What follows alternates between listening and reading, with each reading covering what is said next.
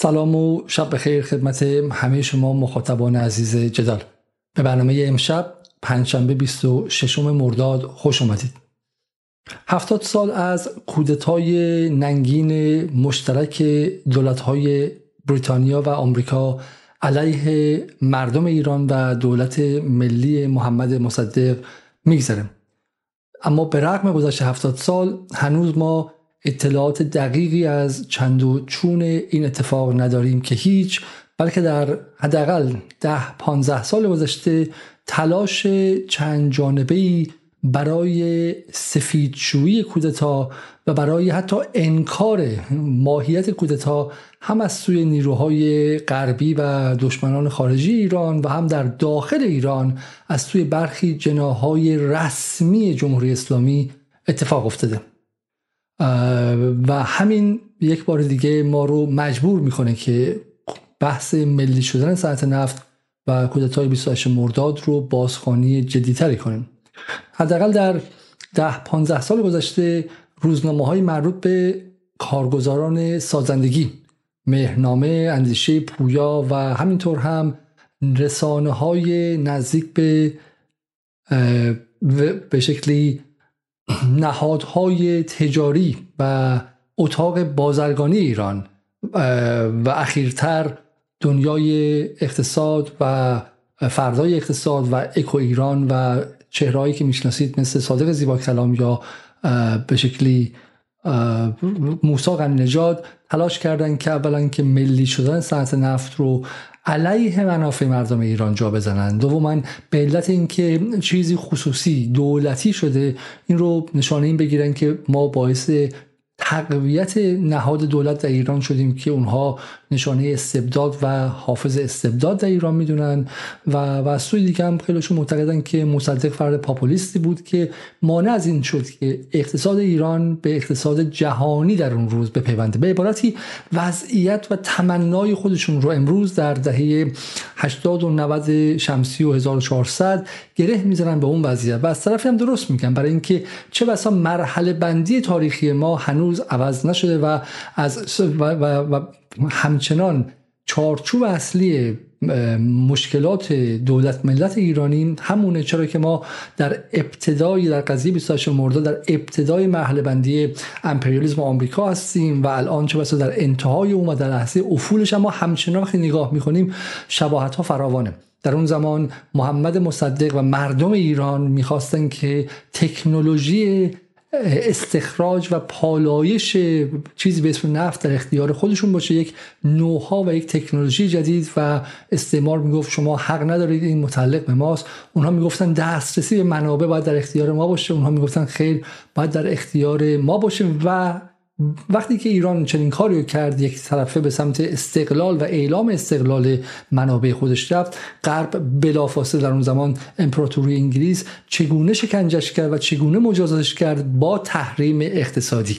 و این خیلی دردناکه که بسیاری در ایران از تاریخ تحریم در اون موقع چیزی نمی‌دونه همونطور که مردم ایران الان برای خریدن بسیاری از داروهای بیماران سرطانی و بیماران بیماری های خاص و غیره یا چیز چیزهای خیلی خیلی ساده تر. یک مبادله ساده با تحریم های همه جانبه آمریکا روبرو هستن. در دوره مصدق هم و پس از ملی شدن نفت ایران با تحریم های وحشتناک روبرو بود و اگر در این سالها حداقل در دوازده سال گذشته صحبت از اقتصاد مقاومتی شده باید گفت که در دوره مصدق اقتصاد مقاومتی عملا انجام شده و خیلی از کارهایی که امروز داره انجام میشه شاید مخاطبان ندونن. اما اغلبشون ریشه در اون زمان داره و تقلیدی از اون زمان. حتی در دوره جنگ 8 ساله ایران و عراق اقتصاد ایران برغم فشارهای وحشتناکی که از غرب می اومد اما تونست روی پای خودش بیسته همان تکنیک های استفاده شده بود که در دوره مصدق برای مقابله با تحریم استفاده شد و جای عجیبی هم نیست چرا که اون فردی که به قولی طراح سیاست مقاومتی دوره جنگ و در زمان آیت الله خمینی بود همون آقای آلی خانی بود که در دوره محمد مصدق هم طراح اقتصاد مقاومتی محمد مصدق بود. شباهت ها فراوانه. امروز هم آمریکا میگه شما حق دسترسی به نوها و تکنولوژی جدید ای ندارید. ای رو بذارین کنار. فکر کنین فردا ایران می‌خواد به تکنولوژی 5G دسترسی پیدا کنه. آمریکا بهانه دیگه میاره و تحریم دیگه ای رو آغاز می‌کنه و غیره. اصل ماجرا و چارچوب بندی اصل قضیه یک چیز و اون هم فشاری که امپریالیسم میاره بر دولت‌های جنوب جهانی برای اینکه استحق اونها رو بر استفاده از منابعشون یا دسترسی به تکنولوژی های جدید ممنوع کنه. و اما شباهت مهمتر اینکه اگر در اون زمان فضل الله زاهدی و کودتاگران در داخل و بلوک های سرمایداری در ایران که همدست است... سرمایداری استعماری بودن و نمی‌خواستن ایران مستقل شه. داشتن کار خودشون رو می‌کردن. داشتن صادرات مواد خام رو ازش پورسانت می‌گرفتن. در واردات اجناس خارجی امتیازهای خاص داشتن انحصارهای خاص داشتن و همدست کودتاچیا شدن. امروز هم خیلی از کسانی که محمد مصدق رو زیر سوال می‌برند و یا به شکلی تلاش دولت ملت امروز ایران رو برای استقلال اقتصادی زیر سوال می‌برند و از یک جنس هستن و از یک background و ریشه اقتصادی میان. به اتاق بازرگانی ایران سرک بکشید. بالا خیلی جالبه که در برنامه‌ای که در دانشگاه تهران پریروز به با کمک آقای شهرابی برگزار شده بود و آقایون فاده ایزدی و تعدادی از سفرای آمریکای لاتین هم صحبت می‌کردن. یک نکته خیلی خیلی عجیبی که مطرح شد این بود که در اولین کودتایی که در ونزوئلا در سال 2003 علیه چاوز هم اتفاق افتاد که از کودتاچیان اصلی رئیس اتاق بازرگانی ونزوئلا و برای همین اون جنس سرمایه‌داری که می‌خواد با واشنگتن و با لندن خرید و فروش کنه و داد کنه نفعش در این نیستش که شما صاحب منابع خودتون باشین. شما پالایشگاه بزرگ بزنید و شما بخواید رقابتی کنید و همونطور که توضیح دادیم واشنگتن هم شما رو ترجیح میده به کسانی که بخوان منابع رو از چنگ امپریالیسم و از چنگ استعمار در بیارن. اما برای شروع من فقط یادآوری می‌کنم که بحث های اخیر چی بوده؟ صادق زیباکلام در 29 اسفند 90 گفتش که ملی شدن نفت بهترین راه تامین منافع ایران نبود. آمریکا موافق ملی کردن نفت بود و آقای قنی‌نژاد در آذر 91 گفتش که نهضت ملی کردن نفت خاطره وحشتناکی برای ماست. حالا به بحث های قنجاد می‌رسیم چون در برنامه های بعدی رسما گفته که کودتای اتفاق نیفتاده مصدق امر غیرقانونی انجام داده و, و عملا و به صورت خیلی خیلی سریحی دخال در واقع تلاش های مردم ایران رو از سال سی به بعد برای ملی کردن صنعت نفت زیر سوال جدی برده و ما باهاش روبرو خواهیم بود. مهرنامه ای که به مصدق رسما میگه پاپولیست و معتقده که یکی از دشمنان اصلی دموکراسی در ایران بود و اگر ما در ایران امروز دموکراسی نداریم متعلق و مقصرش مصدق مهرنامه ای که همونطور گفتم رسما تا حد زیادی منابعش از سمت امثال حسین مرعشی و کارگزاران سازندگی تامین میشه و این هم آگاهی نو که میگه انقلاب ملی کدوم انقلاب ملی؟ و به شکلی مصدق رو اینجا هم بهش حمله می‌کنن. و اینها نکته جالبش اینه که اینها چگونه این کار رو انجام میدن؟ آیا مثلا برای اینکه مصدق حالا با این شایعات دروغی که مصدق مثلا مخالف اسلام بود که تمامی مدارکی تاریخی نشون میده چنین چیزی نبودش و اگر بود کسی مثل کاشانی کنارش نمیستاد حداقل تا اواخر قضیه. نه نه نه حرفشون اینه که این اینها پشت ملیگرایی مخفی میشن. به عبارتی نوادگان کودتاچی ها و کودتاچیان جدید کودتایان کودتاچیان جدید چون دقت کنید که این کسانی که در آگاهی نو و در مهنامه هستن کسانی هستن که دستشون به کودتای سال 88 آلوده است کسانی هستن که دستشون به کودتای سال 1401 آلوده است و همین امروز هم اگر بتونن کودتا کنن علیه اون بخش های از دولت ملت ایران که می‌خواد منابعش رو از آمریکا پس بگیره و مقابل آمریکا بیسته نفتش رو هر وقت خواست بفروشه مقابل تحریم بیسته ناو آمریکایی رو عقب بزنه و بگه ایران مال ایرانیانه و حاضرن مقابلش کودتا کنن. و از کمک آمریکا هم استفاده کنن اینها همشون پشت امر ملی قایم میشن. ببینید پشت امر ایران شهری. همان مهرنامه ای که مصدق رو می‌زنه همان مهرنامه ای که ملی شدن صنعت نفت رو بهش حمله می‌کنه و میتازه همان مهرنامه ای که کودتای 28 مرداد در مقابلش تشکیک می‌کنه و از به شکلی کودتا بودن یا نبودنش حرف می‌زنه خودش رو ایران شهری می‌دونه به اسم سید جواد طباطبایی حرف می‌زنه و می‌خواد ملیگرایی رو از ما بدزده. برای این بعد دقت کنید که این ملیگرایان کاذب ملی گرایان کاذب که کلمه ملی رو هم دارن به قصد می‌برن هیچ نسبتی با ملی ندارن و ریشهشون در امر اقتصادی و اقتصاد سیاسی معطوف به به شکلی مرکز به امپراتوری و امپراتوری آمریکاست. برای گفتگو درباره این مسائل از سارا لاریجانی. پژوهشگر و محقق تاریخ در دانشگاه تریر آلمان دعوت کردیم که همراه اون باشه امیدوارم که بتونیم تا 28 مرداد چند قسمتی رو با شما مخاطبان باشیم و از خانم لارجانی از وقتشون استفاده کنیم. اما اگر هم نشد این پرونده ها رو ادامه میدیم. فقط دقت کنید که این پرونده ها من خودم فکر می‌کنم که در پیش مصاحبه‌ای که با خانم لایجان داشتم بسیار بسیار جذاب اونقدر خوش نیست و کلاس درس نیست تاریخی برخلاف حال بحث های تئوریکی که ما در جدال داشتیم سعی کنید که یه مقدار صبوری کنید ببینید و به بقیه هم معرفیشون کنید. سلام خانم لایجانی و خیلی خیلی خوش آمدید به برنامه جدال و خیلی ممنون که وقتتون در اختیار ما گذاشتید سلام میگم به شما آقای علیزاده. سلام می‌کنم همینطور به بینندگان شما. واقعا خوشحالم که درباره این موضوع می‌تونم مباحثی رو توی برنامه جدال مطرح بکنم. همطوری که شما گفتید توی دوره های اخیر تشکیک بسیار اتفاق میفته در مورد ملی شدن صنعت نفت ایران. و در واقع به بحث های ارجاع میدن برای اینکه بگن چرا ملی شدن صنعت نفت ایران اشتباه بود یا چرا کودتا نبود. و غیره که ما به اون زمینه ها اول برمیگردیم نگاه می‌کنیم تا بعد بتونیم به اصطلاح محکمتر برسیم به لحظه ملی شدن صنعت نفت و بعدتر کودتایی که علیه این جنبش مردمی توی ایران اتفاق افتاد. این دیدگاه های مسلطی که ما می‌خوایم به چالش بکشیم. ببخشید. یکیش اینه که با توجه به موقعیت ژئوپلیتیکی ایران و موازنه قدرت در نیمه اول قرن بیستم قرارداد دارسی و قرارداد حتی قرارداد 1933 به نفع ایران بود. ملی شدن به ضرر ما بود. اینها رو ما توی بحث های آکادمیک داریم. نمونهش خانم نادر شاملو هست.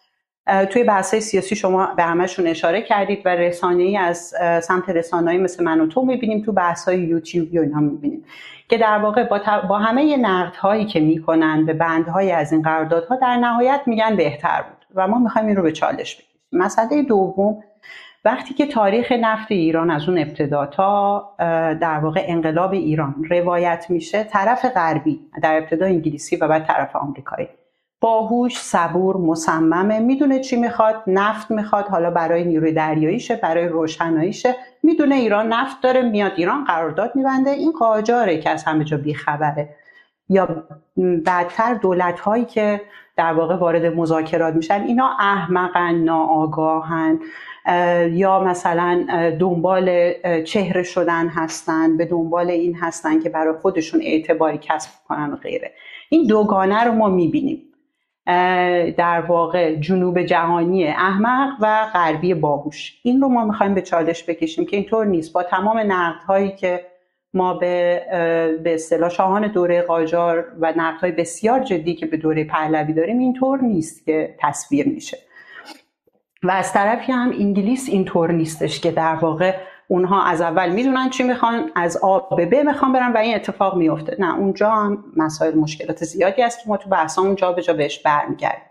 مسئله سوم شاید مهمترین مسئله که تو این بحث کاملا قایبه نقش جنبش ملیگرا و دموکراسی مردم ایران از پایان قرن 19 میلادی به این سوه که در تمام این تصمیم گیری ها که لغو امتیازنامه هاست اشکال توسعه که وجود داره نهضت ملی شدن صنعت نفت بسیار موثر هست و این رو هم ما جا به جا بهش برمیگردیم. اگر شما سوالی ندارید من شروع کنم. شما هم حالا به نکته خیلی خیلی مهمی شما گفتین من جا انداختم تو اولش. حالا بجز تلاش های داخلی اولا که فراموش نکنیم که تا همین الان هم که حرف می‌زنیم انگلستان هنوز نقش خودش رو در بحث کودتا نپذیرفته و خیلی از اسناد رو اصلا هنوز منتشر نکرده در مورد بحث بحث نفت. این نکته اینه. و نکته دیگه هم که من می‌خوام اینجا خیلی صریح بگم اینه که خب ما در سالهای گذشته حداقل از سال 96 به این سمت که رضا شاه روحت شاد و شنیدیم و بعد هم به شکل یه جوری پهلوی ریوایوالیزم یا یه جوری تجدید شدن یا تجدید زنده شد احیای پهلویزم در ایران داشتیم به موازات این احیای پهلویگرایی که تو خیابونای ایران همین سال 1401 به شکلی به اسم ممرزا پهلوی و فرزندش رضا پهلوی رو میارن تو زن زندگی آزادی و این هم که اصلا اومدن و تو خارج از کشور اعلام به شکلی سلطنت می‌کنن یک از نکاتی که توش هست همینه دیگه. اگر واقعا تاریخ ملی شدن صنعت نفت. و بحث کودتا درست فهمیده می‌شد. به نظر من چنین امکانی واقعا نبود که اصلا ما حالا شما گفتین که مقصر فقط پهلوی نبوده و اون شرایط ایران در اون زمان بوده من متوجه میشم. اما اگر واقعا حداقل بحث کودتا رو که حالا این دفعه بهش نخواهیم رسید دفعه بعد بهش می‌رسیم اگر درست فهمیده بشه ما امکان نداشت در ایران. من نمیگم کار مردم که از جمهوری اسلامی عبور کنن براندازی کنن با CIA همراه بشن کودتای CIA در ایران تشویق کنن همه اینا ممکنه. مگه تو کشور دیگه نشده. اما واقعا ممکنه که پهلوی ها آبروی براشون مونده باشه. و یک نکته خیلی عجیب اینه که تا این لحظه یعنی ما 1402 هستیم 70 سال از کودتا گذشته و 40 پنج سال تقریبا. امسال که ما 22 بهمن برسیم 45 سال از انقلاب ایران گذشته. انقلابی که بعد از عکس روح الله خمینی دومین عکسی که در اختیار مردم بود و دست مردم بالا رفته بود محمد مصدق بود. دقت کنید من مصدقی نیستم من چند بارها نقد مصدق مقاله نوشتم و غیره. ولی ولی ولی مصدق بخشی از این تاریخ بوده. و در صدا و سیمای جمهوری اسلامی تا این لحظه یک سریال یک برنامه یک مستند یک یک چیزی درباره ملی شدن صنعت نفت که یک معنایی بده به ما و مردم بتونن بفهمن که چه اتفاقی در این کشور افتاده نبوده. به خاطر رقابت به من میگم خیلی حقارت آمیزی که سال 57 معنادار بوده. سال 57 مصدقی ها و ملیگرایان رقیب بالا به شکل هموزنی محسوب می‌شدن برای اسلامگرایان. ولی سال 1402 از اینا کسی باقی نمونده. کل به شکلی جبهه ملی الان فکر چهار تا پیرمرد بالای 95 سال باشن. اصل اصل کارشون. ولی اگر واقعا مصدق ملی شدن ساعت نفت و اون دوره درست فهمیده می‌شد به نظر من مردم ایران پای کار بحث هسته ای میمدن اگر این درست فهمیده میشه مردم ایران پشت سر علی خامنه ای خیلی محکمتر وای میستدن ولی جنس حقارت که نمی‌خواد هیچی جز من باشه. تاریخ ایران بعد از 15 خرداد سال 42 با آیت الله خامنه شروع شده باشه و کلی اصلا قبل از اون هیچی نباشه. هیچ تاریخی قبل از اون وجود نداره. قبل از 15 خرداد به خودش ضربه می‌زنه. همینه که جوان امروز ایرانی میره پای من و تو و ایران اینترنشنال و بی بی سی میشینه و دقیقا همون تکنیک های استعماری امپریالیستی علیه مردم ایران در سال 32 و قبل از اون که سال 1402 استفاده میشه رو مقابلشون فلج مقابلشون خونساس و نمی‌تونه از مقابلشون دفاع شناختی از خودش بکنه برای ما در یک رسانه خیلی کوچیک نباید این کارو کنیم. این برنامه‌ای که امشب برگزار میشه رو باید در شبکه یک صدا سیما در این هفتادمین سالگرد 28 مرداد می‌دیدیم و وای بر شما که این کارو نمی‌کنید. وای بر شما که این کارو نمی‌کنید. شما هستید که باعث شعارهای مرگ در خامنه در خیابانهای ایران هستید. اگر مصدق فهمیده شده بود جوان دانشگاه شریف در دانشگاه اون شعارها رو علیه آقای خامنه ای نمی‌داد. در مدارس هم اون شعارها داده نمی‌شد. این چیزی که ما امشب میگیم باید در کتاب های تاریخ دبیرستان در ایران یاد, داده بشه و در دانشگاه ها به صورت اجباری یاد داده بشه نه در یک رسانه کوچک و آلترناتیو خانم لاریجانی بفرمایید. من فقط در ادامه هم بحثی که شما دارید مطرح می‌کنین این رو بگم که اینجا راستش نقش مطالعه تاریخ اینکه چطور ما می‌خونیم منابع رو چقدر انتقادی می‌بینیم اهمیت داره. وقتی به تاریخ در واقع پایان قرن 19 اوایل قرن 20 ایران برمیگردیم اکثر منابع موجود منابع استعمارگرهاست منابع پرتغالی ها انگلیسی ها فرانسوی ها و اگر ما چیزی جز این نداریم و ناچاریم که اینها رو مبنا قرار بدیم باید با نگاه انتقادی بهشون نگاه بکنیم. و این یکی از مشکلاتیه که توی خوندن تاریخ ما متاسفانه خیلی درش اجحاف شده. یعنی مثلا اگر یک سفیر انگلیسی میگه که مثلا آیت الله کاشانی به دنبال گرفتن پول هست کسی که در امروز تاریخ رو می‌خونه این رو به عنوان فکت می‌گیره. این آقا داره نامه ای رو می‌نویسه به در واقع رئیس وزیر خارجه کشور خودش و در اونجا برای منافعی که داره داره مثلا یه همچین مسئله رو مطرح می‌کنه.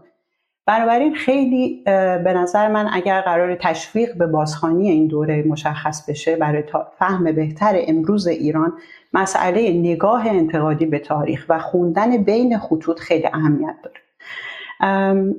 زیاده گویی خب. نمی کنم نه بسیار خوب. حالا قبل از اینکه شروع کنیم اصلا به ما اصل ماجرا رو بگین و یه خورده وارد بحث تخصصی تاریخی نشین.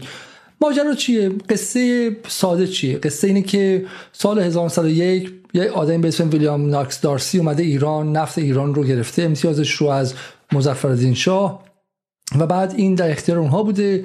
بعد درصد اصلیش دست اونها بوده دست بوده. اگه میشه در از دو سه دقیقه ماجرای نفت رو حداقل تا قبل از ملی شدن بر ما به زبون خیلی خیلی ساده تعریف کنید دو سه دقیقه سعیمو می‌کنم. باش در واقع قرارداد دارسی ریشه داره تو قراردادهای قبلتری که وجود داره. حتی تو قرارداد رویترز یه بندی هستش که وقتی از منابع صحبت میشه نفت توشه. قبل از اون به یک هلندی هم قرارداد نفت داده شده و موفق نمیشه نفت رو پیدا کنه. بنابراین مسجله که تو اون منطقه نفت وجود داره. من وارد جزئیات نمیشم جلوتر بهش می‌رسیم. در نهایت با دخالت دلالان استعمار ایرانی یعنی کسانی که برای جیب, جیب خودشون به دنبال اینن که استعم... به اصطلاح استعمارگرها و سرمایه گذاران غربی توی ایران سرمایه گذاری بکنن و به کمک غربگرایان داخل حکومت در دوره مظفرالدین شاه که باورشون اینه در وضعیتی که ما هستیم تنها راه توسعه ایران این هست که ما کشور رو در اختیار انگلستان قرار بدیم. چاره جزی نداریم. در یه همچین فضای در واقع قرارداد دارسی بسته میشه.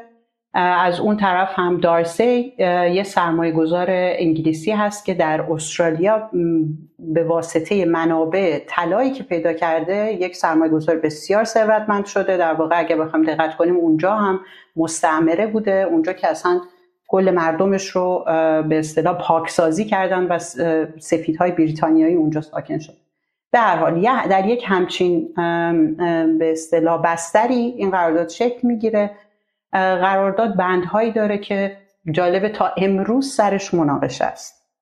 مسئله 16 درصد سود ببخشید.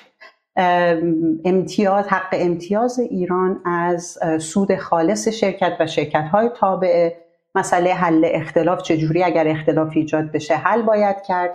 و مسئله اینکه ایران مسئول حفاظت تمام ساخت و سازها و افراد انگلیسی هستش که اگر نفت پیدا بشه یا در دوره اکتشاف توی ایران هستن.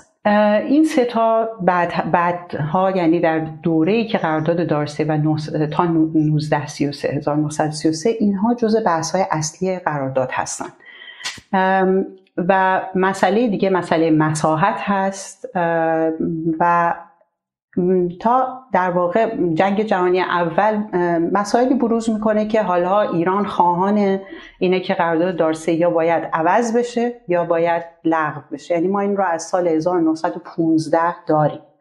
این خواسته ایران یک تقریبا میشه 1280 یعنی 4 5 سال 5 سال درست قبل از انقلاب مشروطه رو ما داریم حرف می‌زنیم. در تقریبا 4 سال از مرگ ناصرالدین شاه یا کشته شدن توسط میرزا آقا میرزا میرزای کرمانی میگذره و 4 4 5 سال از آغاز دوره مظفرالدین شاه داره میگذره. درسته؟ در اون زمانی که دارسه اومده. توی انگلیس به شکل الیزابت همون سالی که الیزابت فوت می‌کنه الیزابت هم مثل ناصرالدین شاه که 50 سال به شکلی در ایران سلطنت کرد الیزابت هم گمانم 50 سالی در انگلستان امپراتورشون بود و دوره خیلی خیلی مشخصی محسوب میشه دیگه. مثلا می‌خوام ویکتوریا. دوره دوره ویکتوریا کوین ویکتوریا. و این واقع تو خود انگلیس به این دوره میگن همه چیز ویکتوریانه دیگه. و و این دوره خیلی خیلی خاصه. انگلستان در اوج قدرتشه و و ایران هم میگم آماده شرایط خیلی خیلی خاصی. بسیار خوب. حالا تصویر اولی که ما از ایران داریم در اون لحظه چیه؟ اینه که شاهان قاجار به خاطر عیاشی میرن اروپا و به خاطر این برن اروپا هر بار یه امتیاز یک چیزو میدن به یک از غربی ها شرمنده که قطع شد. فکر می‌کنم سوال شما این بود که ایران رو در اون دوره چطور میشه فهمید؟ درسته؟ بگم بس بگم من تکرار کنم چون این تیکر می‌خوام برداریم از برنامه. خب فقط میگم از مخاطبان تقاضا می‌کنم که برنامه رو حتما حتما حتما لایک کنن تا اینکه ما شروع شما اگه اتفاق افتاد میگم سریع باز همون رو تماس بگیرید. این چاره نیستش. بحث ما این بود که بحث ما این بود که تصویری که از ایران در دوره قرارداد دارسی هست اینه که ایرانیه که به شکل ایرانیه که شاهانش به خاطر اینکه برن عیاشی کنن برن خارج کشور امتیازها رو یکی پس از دیگری به این و آن به شکل غربی میدن. سال 1901 هم هستش و اصلا ایران تکنولوژی نداره که بفهمه نفت چیه؟ نفت چیز بوگندوی سیاهیه که به چه در ما می‌خوره؟ اگه ما نفهمیم به چه در اصلا میشه استخراج کرد پالایش کرد و اصلا اون تکنولوژی نداشته باشیم. برای همین خب انگلیسی ها لطف کردن اومدن با سواد خیلی زیادشون چیزی که در زیر زمین ما مونده بود و بالا نمیگندید ولی بی استفاده بود رو برای ما آوردن و این درصدی هم دارن ما میدن. و حالا به شکلی به واسطه اون برای ما خط راهن آوردن ماشین آوردن جاده آوردن تکنولوژی آوردن و باعث شدن که ما ما هم حالا به یه توسعه برسیم. بله سهم ما انزه اونها نبود ولی خب سواد ما انزه اونها نبودش. اصلا تصویری بدید از ایران در دوره دارسه این, این به اصطلاح چیزهایی که شما گفتید به شدت توسط غربگرایان داخل ایران در اون دوره و همینطور انگلیسی ها مدام به اصطلاح تکثیر و تشدید می‌شد. در اون دوره ما داریم اگه شما نقشه اول رو لطفی بکنید نشون بدید عکسی که براتون فرستادم. در اون دوره وقتی ما از ایران صحبت می‌کنیم حتی مثل ایران امروز نیست. ما در دنیای نیستیم که در واقع سازمان مللی هست. حالا با تمام نابرابری هایی که بین قدرت های مختلف در دنیا وجود داره به هر حال کشورها به رسم استقلالشون به رسمیت شناخته میشه. ما داریم در مورد عصر امپراتوری صحبت می‌کنیم و دوره‌ای که امپراتوری انگلستان بسیار قدرت داره. و وقتی توی نقشه شما نگاه می‌کنید ایران در واقع فاصله ایه که بین امپراتوری گسترده انگلیس افتاده. یعنی هند همسایه ماست پاکستانی وجود نداره اون موقع. و درسته که از این بر عراق و ما بین و نهرین بخشی از عثمانی هستند ولی اونجا هم با امتیازهایی که گرفته در واقع تحت قیومیت انگلستان هست.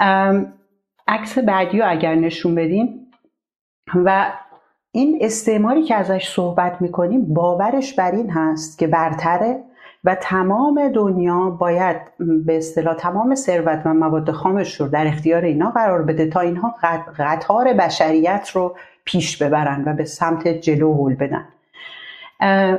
و در واقع باز اگه بریم توی عکس بعدی اونجا می‌بینیم که این خواسته در واقع خواسته هستش که می‌خواد شرق و غرب همه جا در تحت سلطه انگلستان باشه. و خب اشخاصی اینجا هستن که در واقع می‌خوان این سیاست رو در مورد ایران هم اعمال بکنن. حالا شاه قاجاری رو میایم بذاریم اینجا. شاه قاجاری نه تکنولوژی نظامی اینجا خیلی تکنولوژی نظامی مهمه. انگلستان یا بریتانیا در اون موقع با غارت با اشغال در واقع این کشورها رو می‌گرفته و در واقع از منابعشون استفاده می‌کرده یا به اصطلاح از موقعیت استراتژیکشون. اما وقتی میایم سراغ ایران ایران همیشه موقعیت جغرافیایی خاصی داشته. از شرق همسایه است با انگلستان در واقع هند اون موقع انگلستان. شمال با امپراتوری روسیه و غربش عثمانی هست. در اونجا اگر برید عکس بعد در واقع مدام با ایران بین این ستا امپراتوری بازی میشه و اینها در عواست قرن 19 به این نتیجه می‌رسن که هیچ کدوم اینها ایران رو به کلونی مستقیم خودشون تبدیل نخواهند کرد. نه فرانسه نه انگلستان و نه روسیه. بنابراین اینها به اشکال دیگری روی میارن که هم بتونن سلطه استراتژیک تو ایران داشته باشن هم بتونن از منابعی که فکر می‌کنن وجود داره در اونجا استفاده بکنن. این عکس نشون میده چطوری اون خرس که نماد روسیه است و اون شیر که نماد انگلستانه مدام دارن ایران رو آزار میدن. ایرانی که ارتش نداره. و اینها رو من به این چیز نمیگم که وای چقدر بد که ایران موقع ارتش نداره. نوع حاکمیت در ایران در اون دوره متفاوت شبیه غرب نیست. ما ممالک محروسه ایران داریم. یعنی در جای جای ایران توایفی هستن با شاه روابطی دارن و ما اصلا ارتش مستقل نداریم. ببخشید متمرکز. و خب هرات رو ازش گرفتن ترکمنچای قرارداد ترکمنچای جنوب ایران خلیج فارس بعد و همینطور شما نگاه می‌کنید. و این اینطور نیستش که اینا چون عیاشی می‌خواستن بکنن در واقع. حالا من نمیگم عیاش نبودن و مسئله این نیست اصلا. مسئله اینه که ایران قدرتی نداره در برابر این استعمارگرها و باز به خاطر مقاومت های مردمی که اینها جا به جا از اوایل حتی قرن 19 توی ایران دیدن به این دلیل هم هست که محتاطن در مورد ایران. و دو قسمت اینجا دو دو تا نکته. شما نکته خیلی مهمی گفتین. یه نکته می‌خوام اما برگردم روش مقدار تاکید کنم. مثلا نکته خیلی خیلی مهمی نکته اولش اینه که ما فراموش می‌کنیم چون الان پاکستان هست پاکستان هم تقریبا میشه گفت در مدار شناختی و در قطب نمای شناختی ایرانی اصلا وجود نداره. یعنی کشوری که اصلا ما شرق که نمی‌بینیم دیگه. ما مرزمون از عراق شروع میشه و ترکیه ترکیه می‌خوره به یونان میفته مرز ما هم مرزی که برای پناهندگی با استفاده می‌کنیم جغرافیا رو ما از اونجا می‌فهمیم. ذهن غرب زده جغرافیا رو هم غرب زده می‌فهمه.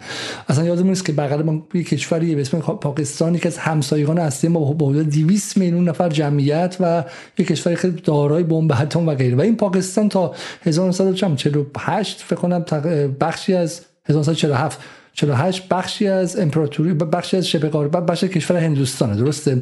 شبه قاره هند کلش تحت قیومیت انگلیس و تحت استعمار انگلیس. راجای داره یا ویسروی داره که از لندن انتخاب میشن و صاحب کل هند هستن. پس ما همسایه شرقیمون انگلستانه در همه این سالها در قرن 19 هم به بعد همسایه شرقی ما انگلستانه که بعد حالا حرات هم به خود شما گرفته و افغانستان ساخته. در غرب عثمانی. نکته اولی بود که شما گفتین خیلی مهمه.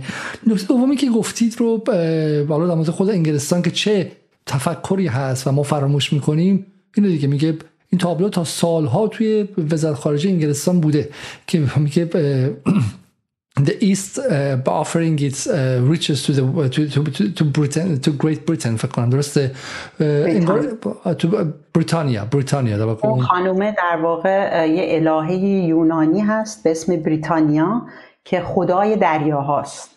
در واقع اینا این اسمو بر خودشون انتخاب کرد و در واقع شرق رو جایی می‌دونن که باید تازه مفتخر باشه که داره ثروت های خودش رو در اختیار اینها می‌ذاره که اینها بیان روش مثلا در واقع پردازش کنن تبدیل کنن با علم و دانش و تکنولوژی که دارن. و دردناک اینه که این این تصویری که الان شما ممکن بخندیم به مخاطب جدال این تصویر در ناخودآگاه اغلب ایرانی ها حک شده. اغلب ایرانی ها وقتی ما میگیم ذات غرب گرایانه این رو حک کردن و خودشون سیاهه می‌دونن که داره خودش ثروتش رو در اختیار اونها قرار میده و از خودش هم هستش. خب اما نکته خیلی مهمتری که من می‌خوام بگم حالا اینم که تصویر چیز دیگه که حالا امپراتوری که هیچ جاش خورشید غروب نمی‌کنه. نکته خیلی دقیقی گفتید که ثروت اندوزی که میگن کار آفرین بیل گیتس در تاریخ غرب با اون کشتیه بوده که توش توپخونه داشته.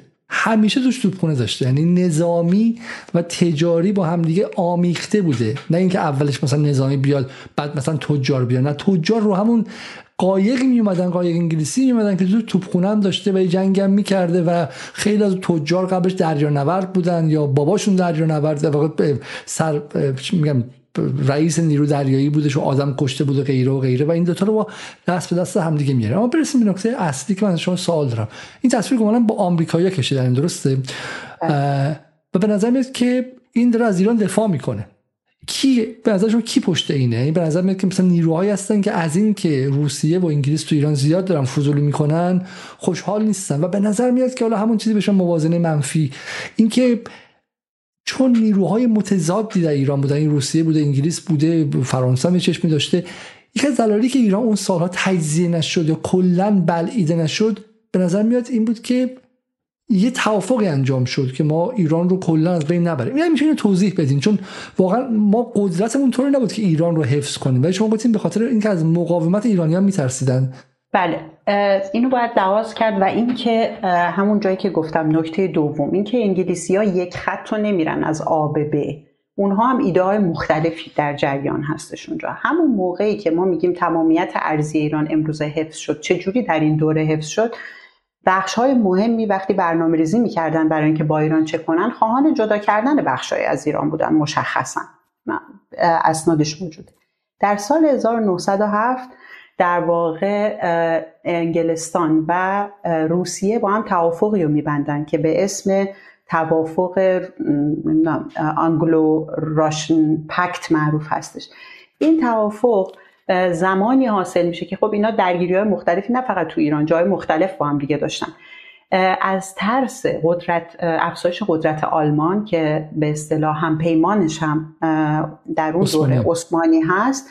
اینها با هم یه توافقی می‌کنن که فعلا با ایران کاری نداشته باشیم چون در, واقع به اصطلاح حساسیت عثمانی و در نتیجه آلمان برانگیخته میشه. آلمان هم از اون موقع فعالیتاش رو توی ایران شروع کرده اینطور نیست. و اینکه اشاره کردید این کاریکاتورها تو آمریکا کشته میشه. آمریکا در اون دوره به اصطلاح سردمدار این هستش که این شکل استعمار کهن باید از بین بره. در از ابتدای قرن 20 به این و و اینا رو مدام نقد می‌کنه که همین تصویرم هست که بعدتر وقتی ما در مورد مصدق حرف می‌زنیم و امروزه میگن که مصدق آمریکوفیل بود نمیشه از جایگاه امروزی که ما آمریکا رو می‌شناسیم مصدق دهه پنجاه رو بخوایم با این شدت قضاوت کنیم. بودن کسانی که همون موقع هم در واقع این رو می‌گفتن ها. ولی انقدر قوی نبوده. بنابراین اون موقع آمریکا هنوز چهره که خواهان استقلال ملل و خواهان به اصطلاح حداقل در رسانه هاش و سخنرانی های چهره های مهمش خواهان اینه که در واقع یک جامعه مللی شکل بگیره و کشورها با هم داد و ستت آزادانه داشته باشن. به ما میگه گربه گربه بی آزار لازم الوجود. و گربه بند خدایی که لای دست این گنده ها داره اذیت میشه و غیره. و بسیار خوب از این تصویری که از آمریکاست. خب پس حالا من واقع بالا ایران به دلایلی که تجزیه نشد بهش می‌رسیم. خود انگلیسی هم علاقه نداشتن. قدرت ما به نظر من دلیلش نبود. من نمیگم که مقاومت نمی‌شد ولی ولی به نظر میاد که یه مقدار شانسی هم بودش که در قرن 19 هم ایران باقی موند. اگر چه میگم یک سومش رو که روسا گرفتن یک سومش رو که انگلیسی ها از هر در هر جدا کردن. اما همین باقی ماندن چیزی به اسم ایران یک کلیت هم و اینکه تجزیه نشه با آذربایجان و کردستان و ده تا بخش دیگه تا حد زیادی تقدیر تاریخ بود و موازنه این نیروهای ابرقدرتی در اون دوره بودش. خب بریم سر بحث نفت. ببخشید یه نکته. من اشاره کردم به مسئله جنبش مردمی توی ایران. اینها تلاش کردن. یعنی انگلستان با قرارداد رویترز در نیمه دوم قرن 19 هم عملا ایران رو مستعمره خودش می‌کرد. ما اینجا نمی‌دونم عکس رویترز رو داریم یا نه ولی توی این قرارداد کل مساحت ایران کل جغرافیای ایران در اختیار رویترز که ازش منابع هر چی می‌خواد برداشت کنه تمام زمین های بایر رو.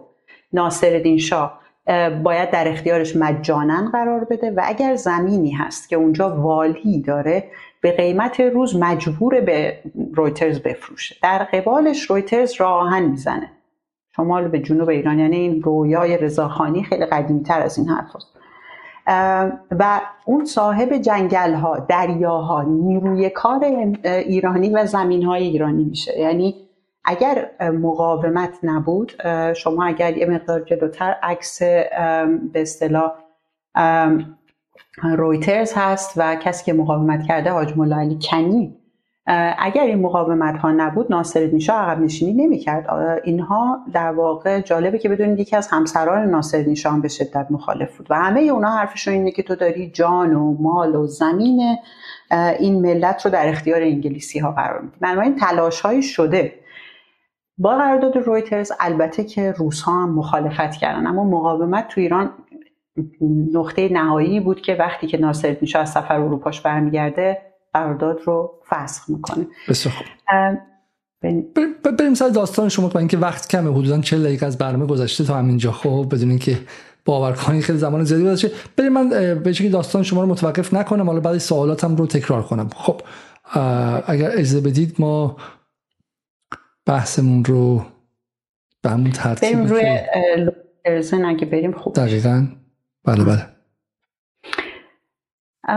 در مورد این گفتیم که قدرت های به اصطلاح استعماری در اون دوره در جغرافی های مختلف دارن فعالیت می‌کنن. ایران یکی از اون جغرافی است. حالا برمیگردیم به خود بریتانیا. این آقایی که می‌بینید در واقع راج انگلستان بوده در دوره ای بعد به ایران سفر می‌کنه. کتابی داره به اسم پرژیا and the Persian question. پارس و سوال پارسی در واقع موقع اسم ایران پرشیا توی این کتاب جای به جای این در مورد به اصطلاح شرایط سیاسی جغرافیایی و اجتماعی ایران صحبت می‌کنه. دو جلد بسیار پروپیمونه. در مورد استبداد ایرانی صحبت می‌کنه. در مورد نحوه حکومت و خیلی چیزهای دیگه ای که بعدا مبنای بسیاری از مطالعات و پژوهش‌ها در مورد ایران قرار می‌گیره. ایشون بعدتر به اصطلاح رئیس افتخاری دانشگاه جغرافیا دانشکده جغرافیا کمبریج میشه و باز این کتابش در دانشگاه ها به عنوان کتابی که در مورد خواندنش می‌تونید در مورد ایران شناخت پیدا بکنید نشر پیدا می‌کنه. بعدتر حالا می‌رسیم بهش. ببخشید سال 1917 گمونم که یا ببخشید 1919 وزیر خارجه انگلستان میشه. و توی این دور این آقا باورش بر اینه که ایران باید مستعمره انگلستان بشه. در واقع تحت قیومیت انگلستان در بیاد. و در واقع جای جایی که این قدرت رو داره از این قدرت استفاده می‌کنه که به این سمت ببره سیاست گذاری ها رو در ایران. این نکته خیلی جالبه پس پس شما میگید که در واقع تصویری که ما میگیم که مبنای ایران شناسی این کتاب درسته؟ بله. قبلتر هم فرانسوی ها اومدن ولی این خیلی گسترده هستش و مثلا در مورد چیزی حرف می‌زنه که همون موقع این کتاب ترجمه میشه میاد تو ایران. در مورد اینکه مثلا شاه ایران به تنهایی تصمیم می‌گیره برای همه چیز. خب بعد در همون موقع شما اسنادی رو می‌خونید که اینها در واقع خود مراودات این آدم به عنوان در واقع راج بریتانیا با سفیر انگلستان در ایران این رو نشون میده که این اینجوری نیست. در واقع اون وزرایی که هستن روحانیت بسیار تأثیر گذارن تو تصمیمایی که پادشاه می‌گیرن. ولی خب این تصویر مادام مونده و یه جورایی خوبم چفت و بست میشه با استبداد آسیایی که انگلیسی ها به طور کلی از آسیا تعریف می‌کنن. یه نمونه است نمونه خیلی جالبیه. حالا نکته ای که چون همین که میگید حتی حرمسرا هم نه اینکه حالا پیشم جای خیلی توفیقی باشه ولی بالاخره به عنوان یک از نهادهای اون نظم سیاسی حرف خودش داره و مقابل شاه وای میسته سر قضیه رویترز وای میسته و و نمی‌ذاره اون اتفاق بیفته سر جاهای دیگه هم وای میسته و چه حرف خودش داره. علما یه نهاد محسوب میشه درست نه. بازار یه نهاد محسوب میشه. حتی روشنفکران اون موقع دارن نهاد میشن و اصناف مختلف نهاد هستن. تجار میشه ملاک به زمینداران نهاد هستن. همون فودالیسم اون دوره و غیره. این نهادهایی هستن که دارن با همدیگه به قول معروف موازنه قوا دارن و یه نظم سیاسیه. و تصویری که اینها از ایران میدن این که شاه بالاست. اینا هم دیگه چیزن دیگه؟ سری گاو و گوسفند آسیایی هن دیگه. همشون هم به شکلی گوش می‌کنن. برای همین حتی امروز هم که تصویری که از ایران میدن دیکتاتوری ولایت فقیه که اون بالا وایساده میگه که بکنید و همه دارن گوش می‌کنن و هیچ کس هم مقابلش نمیسته در غرب پذیرفته میشه و باورپذیره. در حالی که تو ایران سپاه پاسداران دارید روحانیت در قوم ده تا گروه مختلفن. حتی این اتاق بازرگانی و اصناف و غیره هستن روشنفکران دانشگاهی ها هستن اصلاح طلب اصولگرا حتی اپوزیسیون سلبریتی ها اینا همه نهادهای مختلفی هستن که حالا کم و زیاد هر یه حرفی می‌زنن. طرف توی شبکه مجازی با یه عکسش می‌تونه چند یه وزیر جابجا کنه بعضی وقتا. و این تصویر به غرب داده نمیشه. تصویری که آقا اون بالا یه نفر میگه انجام شود همه مطیع انجام میشه. و شما میگی ریشش برمیگرده به در واقع به همین کتاب جورج نتانیل کرزن. بسیار خوب. که بعد همیشه در واقع وزیر خارجه انگلستان. بله در دوره قرارداد 19 19 که بهش برمیگرد. این همون عکس های این سفرشه که تو اینجا توی سخنرانی میگه که کل خلیج فارس و جنوب ایران باید جزی از انگلستان باشه. همون نقشه اگه یادتون بیاد اون فلش ایران اون منطقه مد نظرش هستش. بعد این نقشه اگه... این نقشه بله. پیوند میده امپراتوری انگلیس رو در شرق به غرب و درسته و بله اینجا هم ایشون دارن از ساحل به اصطلاح همسایه های عرب ما دارن ایشون کول می‌کنن که یه ذره پاشون خدای نکرده خیس نشه. و ایشون روی کول آدم این پشت. بله، من, بله. من کامل ندیدم این عکس. من این عکس رو بزرگ کنم. این خیلی جذابه. ولی واسه واقع ایشون روی کول یک عرب وایستادن و نشستن. بسیار بله. و اینا توی همین کتاب و جا, جا به جا واقعا توی مراوداتی که اینها دارن اینه که تو ذات اینهاست که مطیع باشن و کسی بهشون فرمان برونه. این برای جامعه خودشون هم جوابگوه دیگه. اگر بخوان ایرانی ها رو یا عرب ها رو مردمانی به اصطلاح بسیار قوی شجاع یا وطن دوست نشون بدن خب این با همون ویژگی های انسانی که خودشون برای خودشون صرفا تعریف می‌کنن شبیه میشه و سرکوب غارت اون مردم دیگه به این راحتی امکان پذیر نیست. این مردم باید کمتر از انسان نشان داده بشن که تو بتونی اینها رو غارت بکنی.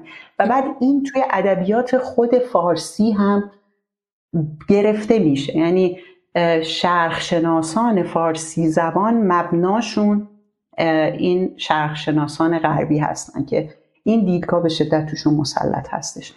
و از دل اون شرق شناسی به غرب شناسان به هم می‌رسه دیگه. یعنی ما این اصطلاح که ایرانی ها رو باید گشنه نگهداری و اینا سیرشن انقلاب می‌کنن. همون مزخرف هایی که در تاکسی ها میشینیم ریشش در در اینجاست.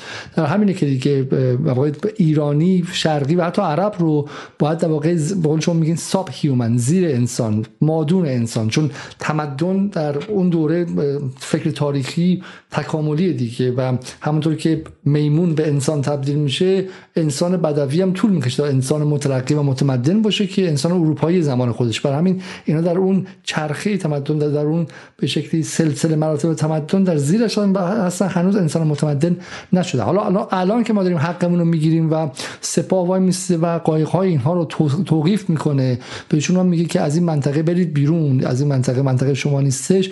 باز به شکل دیگه ما رو دیمونایز می‌کنن یا هیولا سازی می‌کنن ازمون و چهره هامون رو غیر انسانی و زیر انسان و, حی... و حیوان مانند نشون میده. این دقت کنید که اون موقع برای اینکه مقابلشون مقاومت نمی‌کردیم تو سری خور بودیم و میذاشتیم که سوارمون بشن.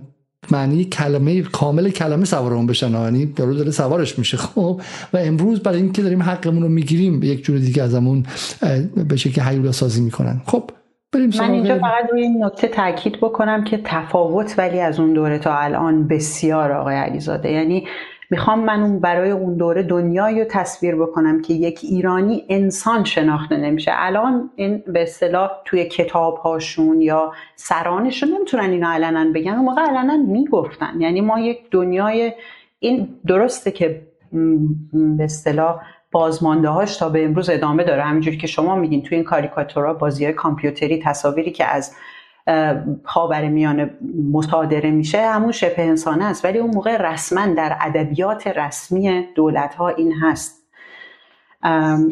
بریم جلو. من فکر کنم بد نباشه. بریم سراغ یه شخص دیگه که من قبل اینکه برسم به دارسه یا به ایران برسم به نظرم خیلی مهمه. این در مورد در واقع 19 19 هستش که همون لورد کرزن میشه وزیر خارجه. و اولین بیمارش ایران. در واقع قرارداد 19 19 مد نظره که می‌خواد ایران رو اول درمان کنه. کی اون گربه, ایرانه؟ بله گربه ایران. پس داستان گربه بودن اینا اصلا ساخت غربی یعنی یعنی ما گربه ایران گربه اصطلاحی که غربی برای ما ساختن؟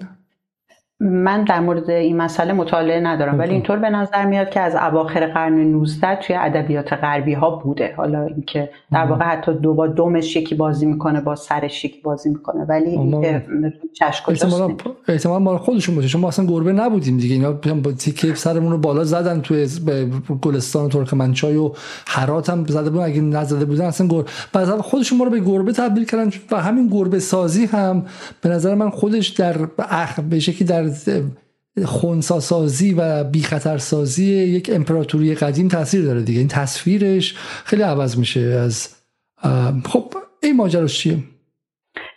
این آقا هم یکی دیگه از شعرهای تاثیرگذار توی شکلگیری ایران سیاس به اصطلاح اقتصاد سیاسی ایران و سیاست در ایران هست. ایشون در ایران سفیر بوده. ایشون هم یه کتاب نوشته در مورد کل خاور میان است. بخش عظیمیش تو جلد دوم به ایران اختصاص داره و کارهای انجام داده. هنری ولف در واقع هستش. و خیلی تاثیرگذار بوده از دوره ناصرالدین شاه تا قرارداد دارسه این آقا نقش مستقیم در شکلگیری قرارداد دارسه بازی کرده. باور ایشون با باور آقای در واقع کرزن کاملا متفاوته. کرزن میگه ایران رو می‌گیریم. ایران رو نیرو پیاده می‌کنیم مال خودمونه. این آقا معتقده که ما از طریق به اصطلاح شرکت های تجاری و گرفتن امتیازنامه ها ایران رو می‌گیریم. تلاش های می‌کنه موفق نمیشه. اگر برید اسلاید بعد و نتیجه گیریش اینه که ایران جای امنی برای سرمایه گذاری خارجی نیست. بنابراین شاه رو راضی می‌کنه بعد از تلاش های فراوان و مخالفت هایی که در واقع تو دولت شاه هست ناصر شاه راضی می‌کنه که اولین قرار در واقع فرمان مالکیت خصوصی رو در ایران صادر بکنه. اینجا زمینه ای هست که اگر به اصطلاح این برای این کار کرده که اگر انگلیسی ها اومدن اونجا سرمایه گذاری کردن شاه نتونه دست بندازه یا مثل قراردادهای قبلی بتونه فسخ بکنه به این راحتی. چجوری فسخ می‌کرده قبلا؟ در واقع می‌گفته که ما شاه مملکتیم و صاحب مال و جان این مردم مثلا. و تصمیم گرفتیم که فسخ کنیم. البته در مورد رویترز باید بگم تا قرارداد رویترز دوم انگلستان هرگز الغای چی میگن لغو قرارداد توسط ناصر شاه به رسمیت نشناخت و از اون استفاده کرد برای این چه ناصر شاه قرارداد میبستن بعد فسخ می‌کردن. مثلا اینو میشه در واقع مثلا در مورد رویترز صحبت بکنیم. قرارداد رویترز با دخالت در واقع سپه سالار و افراد همه غربگرایی که گفتم در واقع فکر می‌کنن که چاره نداریم بدیم ایران رو بره در واقع. با رویترز این قرارداد بسته میشه. رویترز قرار بعد از یک سال کار ساخت و ساز راه آهن رو شروع بکنه. ناصر شاه در این دوره میره سفری به اروپا تا با مصادیق غرب آشنا بشه در با همین پولایی که با همین پولایی که رویترز بوده. بله و سپه سالار در واقع تشویقش می‌کنه که تو برو ببین دیگه ببین چه دنیا و شبیه ما می‌خوایم شبیه اون بشیم. ما اگر ایران رو در اختیار انگلستان قرار بدیم شبیه انگلستان میشیم شبیه خیابونهای انگلستان رو خواهیم داشت. ساختمون های انگلستان خواهیم داشت در واقع سفری که شاه سفری که شاه می‌رفته فقط علیاشی خودش نبوده. تشویقش هم می‌کردن که بره. کیا تشویقش می‌کردن؟ در واقع توی دولت اون موقع بین وزراش غربگرایانی بودن امثال سپه سالار که این جوری تشویق می‌کردن. ملکم خان بود که اون موقع وزیر خارجه ایران بود. به شدت تشویق می‌کرد و اونها قرارهایی رو برای ناصر شاه ترتیب می‌دادن. ملکه رو ببینه. قیصر در واقع آلمان رو ببینه. سفرهاش سفرهای سیاسی بودن و خب بله ایش و نوش هم هست. شما ما خیلی راحت در مورد ایش و نوش ناصرالدین شاه صحبت می‌کنیم ولی کسی کتابش رو نخونده به اصطلاح سفرنامه هاشو بیشتر از هر چیزی مجذوب توسعه غربی میشه. یعنی اون چیزیه که برای همون اصلا فرستاده شده و به همین دلیل هست که خیلی راحت در یه دوره امتیازها رو میده بعد اینکه به اروپا سفر می‌کنه. این خیلی جالب. پس سفر سفره جایی بوده که این من این برای من خیلی جالب بود. پس شاه رو تشویق می‌کردن بره انگلیس رو ببینه. چون با دیدن انگلیس غرب زده می‌شده و مرعوب غرب می‌شده و بعد حاضر می‌شده که وقتی برگشت با این نسخه که اگر بدی بره تو هم شبیه اینها میشی بده بره. یعنی پس سفره بخشی از این پکیج استعمار و چپاول ایران بوده. درسته؟ شما اگه کتاب عصر بیخبری رو نگاه کنید نامه زیادی هست که به ناصرالدین شاه و ناصرالدین شاه به وزراش می‌نویسه توی اون لابلای خطوط واقعا میشه اینا رو خوند. اگر هم کسی نمی‌خواد سفرنامه رو بخونه اونجا یه سری نامه ها هست واقعا اینو میشه دید. یکی از چیزهایی که خیلی تاثیر می‌ذاره دیدن نمایشگاه بین المللی پاریس هست. ناصرالدین شاه رو میفرستن اونجا. یعنی تشویق سفارت انگلستان تشویق حتی سفارت روسیه اینه که بفرستین و نمایشگاه رو ببین بنابراین از این من یه کمی از دستم در رفت. کجای من من تاکید کنم چون تصاویری که ما تو تاریخ داریم اینه که تصاویری که اینا همش با هم وصله. برای اینکه الان مثلا الان اینه که آقا شما نگاه کن شاه می‌رفت انگلیس فرانسه آمریکا تحویلش می‌گرفتن. یا اینکه مثلا چون حتی تصاویری که از زمان قاجار هست می‌رفتن اپرا می‌رفتن موزه می‌رفتن نمایشگاه می‌رفتن و چرا تحویلشون می‌گرفتن؟ الان می‌فهمیم که این تحویل گرفتنه مثل چی بوده؟ مثل اول کلاهبرداری بوده. این مزاربه یایی که به شما خونه میرن بشین اینجا قهوه بخور چای بخور منشی خوشکل دارن که تحویلتون می‌گیره ولی برای اینکه می‌خواسته چپ کنه.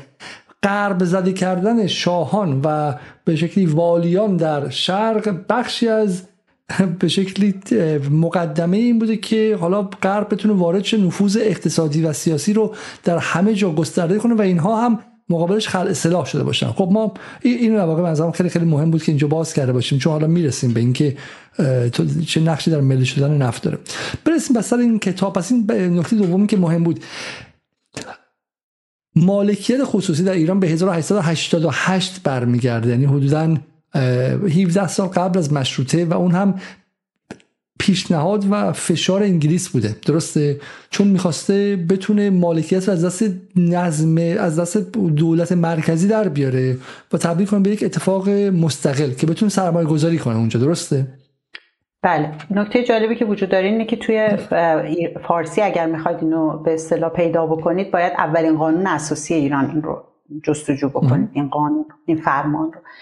مسئله که وجود داره ولف که در واقع شاه رو ترغیب می‌کنه به این کار می‌دونه که این برای ایرانی ها کار نخواهد کرد. در نهایت هم تو نامه های بعدیش تو مکاتبات بعدیش صحبت سر انگلیسی هاست که انگلیسی ها این حق رو داشته باشن. که ما در ادامه این بازگشایی رودخونه کارون رو برای بازگشایی که نه گشایش اولین باره. رودخونه کارون لای روبی بشه که برای تجارت بین الملل باز بشه. اینجا هم باید دقت کرد. انگلیسی ها اول مونوپولی می‌خوان انحصار می‌خوان. و این سالها طول می‌کشه. ده سال طول می‌کشه. و در نهایت دولت ایران اینطور زیر بار میره که برای همه کشورهای خارجی این باز میشه. ولی عملا به خاطر اینکه منطقه بین النهرین و شط عرب در دست انگلستانه عملا انگلیسی ها هستن که کنترل کارون رو به دست می‌گیرن. بعد جاده قرار میشه ساخته بشه.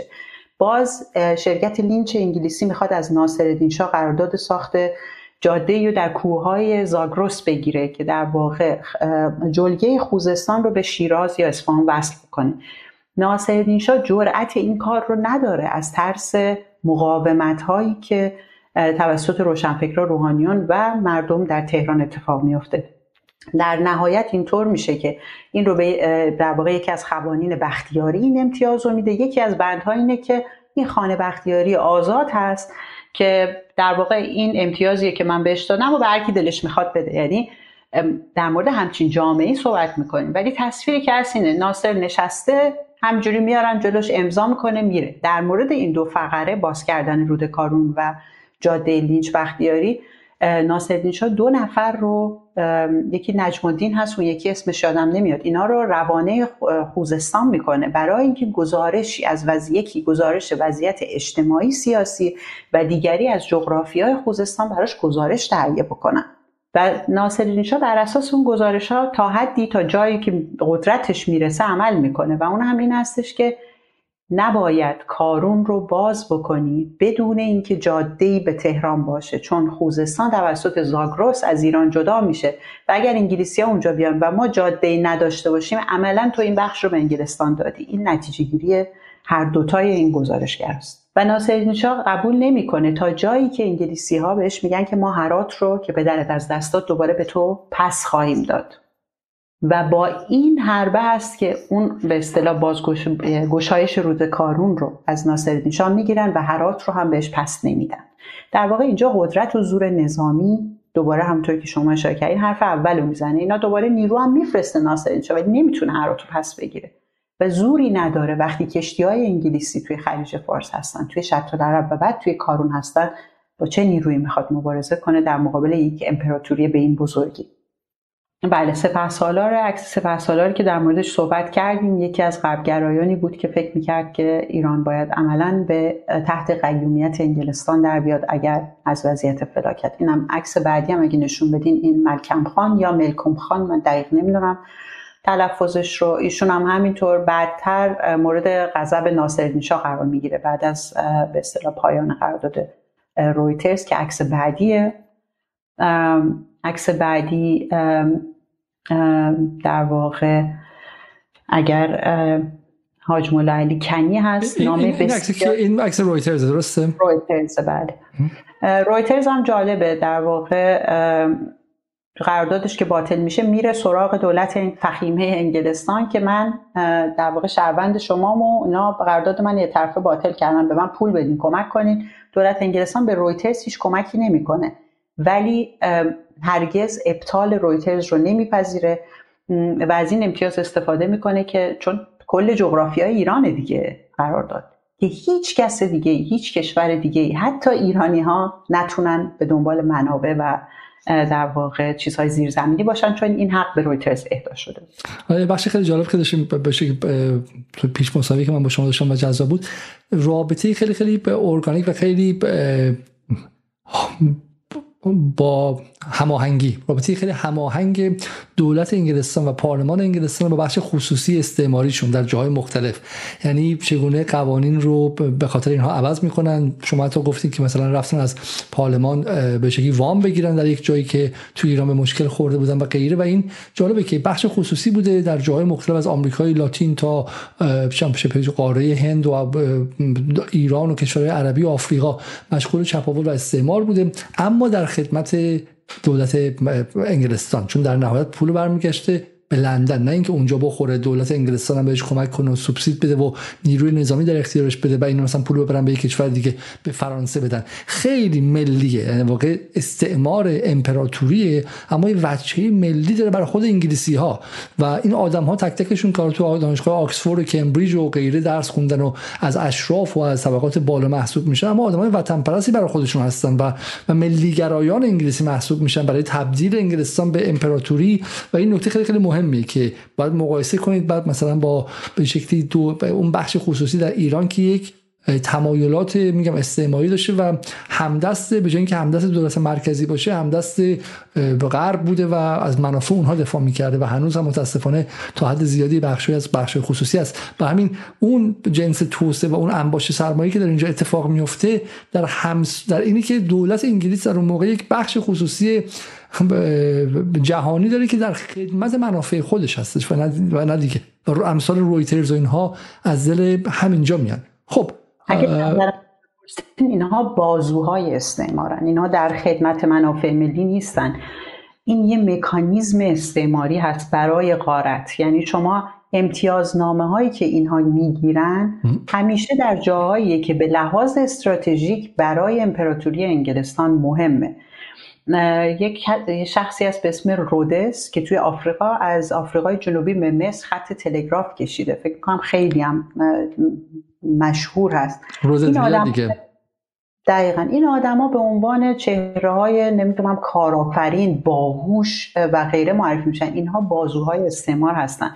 رویترز بازوی استعمار بدون روابط استعماری انگلستان بدون پشتوانه نظامی و بدون در واقع اون منتالیته که برای غارت وجود داره اینها هیچ چیز نبودن. در, در مورد اون حرف ندارم ولی در مورد این شهوتی که برای بخش خصوصی هست و برای در واقع بخش های غیر دولتی هست میگم این بخش خصوصی به قول شما بازوی استعمار در خدمتمونه با دستور اون میره. بهش میگن کجا برو. همه کاراشو با پارلمان انگلیس با به شکلی بخش امنیتی دولتی جاسوسی و ارتش انگلیس هماهنگ می‌کنه. خودشون در اختیار اونها می‌دونه نه اینکه بخش خصوصی باشه به واسطه اون پول در بیاره پولش بفرسته کانادا و مثلا فرانسه که رقیب به شکلی امنیتی قدرت انگلیس محسوب میشه. اگه اون کارو می‌کرد پوستش می‌کردن و همه امتیازاتش هم ازش می‌گرفتن. و این داشتم توضیح می‌دادم که بخش خصوصی متعلق به استعمار انگلیس نه بخش خصوصی برای خودش نه بخش خصوصی مستقل برای خودش. خب بله، همطوری هم که گفتین نه همه حتی فامیلی و اینا به هم ربط دارن. یعنی قسمت که به اصطلاح کردیت میده تو لندن با کسایی که توی مجلس نشستن و امثال اینها اینا همه به هم ربط دارن. اینا کلابایی دارن که خودشون مدام همدیگر رو می‌بینن یعنی جدا نمیشه دید واقعا. و این هم در واقع چهره مقاومت در روحانیت از سمت روحانیت تو ایران هست که به اصطلاح طوری که میگن اگر ایشون نبود قرارداد رویترز اسم اسم اسمشو بگین لطفا. حاج مولا علی کنی. حاج مولا علی کنی خب؟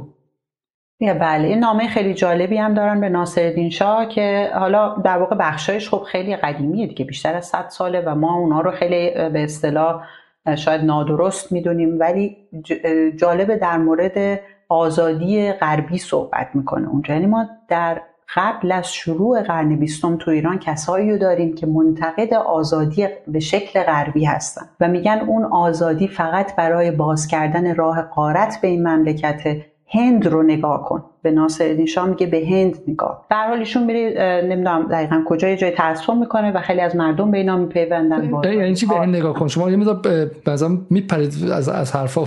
یعنی چی به هند نگاه کن؟ منظورش چیه؟ خب هند در واقع یک کشور بسیار ثروتمند و عظیم بوده و قبل از اینکه انگلیسی ها اون رو به تحت استعمار خودشون در بیارن برای خودش به اصطلاح بروبیایی داشته عظمتی داشته. و وقتی که انگلیسی ها میان کشتار می‌کنن غارت می‌کنن تمام سیستم اجتماعی سیاسی اونجا از بین میره و همجور که شما گفتید راج انگلیسی بر اونجا حکومت می‌کنه. قتل زیادی اتفاق افتاده. اینها منابع غذایی هندی ها رو بردن برای تجارت و در واقع قحطی های بزرگی اتفاق افتاده. میلیونی انگلستان توی هند آدم کشته. و شاید یه چیزی که جالب باشه اینه که از زمانی که انگلیسی ها بر هندی ها تسلط پیدا می‌کنن هندی ها در حضور انگلیسی ها حق به پا کردن کفش نداشتن. باید پا برهنه میموندن و این رو دیرتر توی خوزستان هم انگلیسی ها خیلی سعی کردن اجرا بکنن.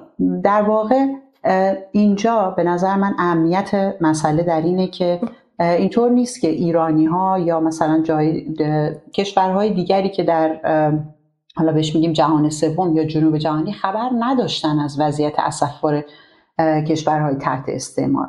ما می‌بینیم تو ایران با خبرن از وضعیتی که اسفناکی که تو هند به واسطه استعمار حاکم شده.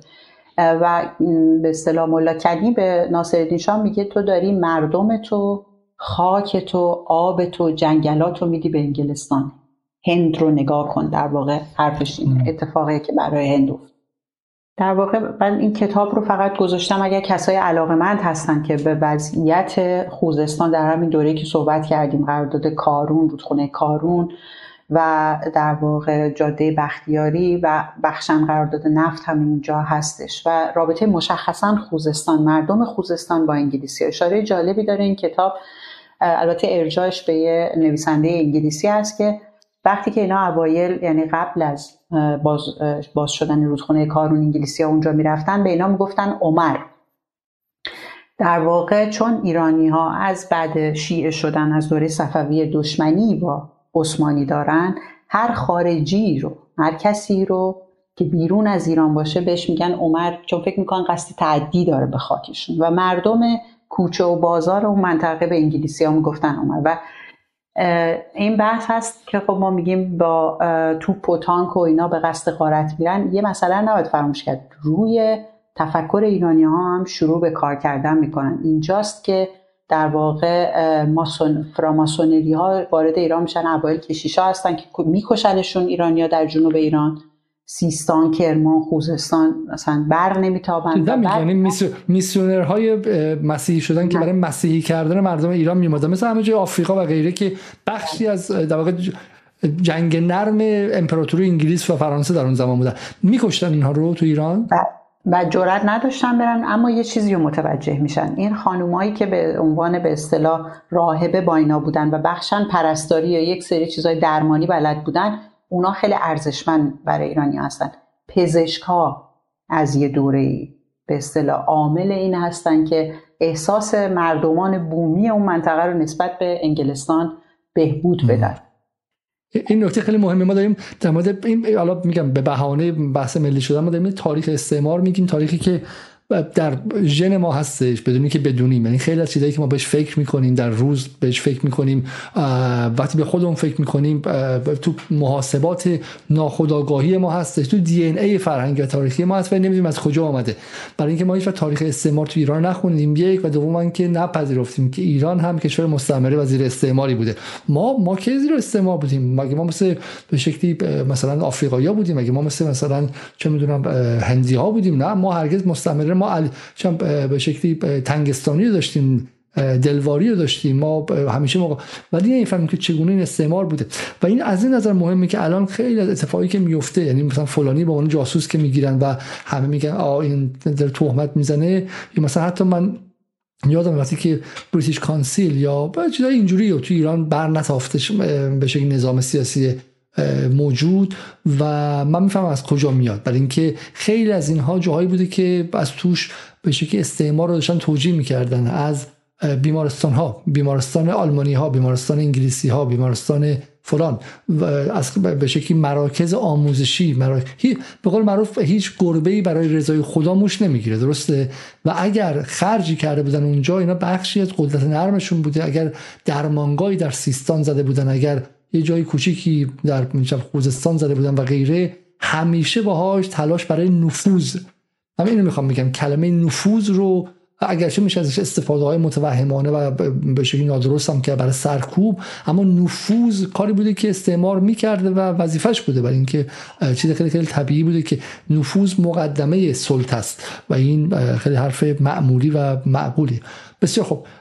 پس حالا از این این سوال می‌خواستم شما بپرسم. نم جاش اینجاست یا بعدا بگید که در خوزستان مقاومت شد مقابل این تلاش های دارسی به بعد یا اینکه نه الان وقتش نیستش؟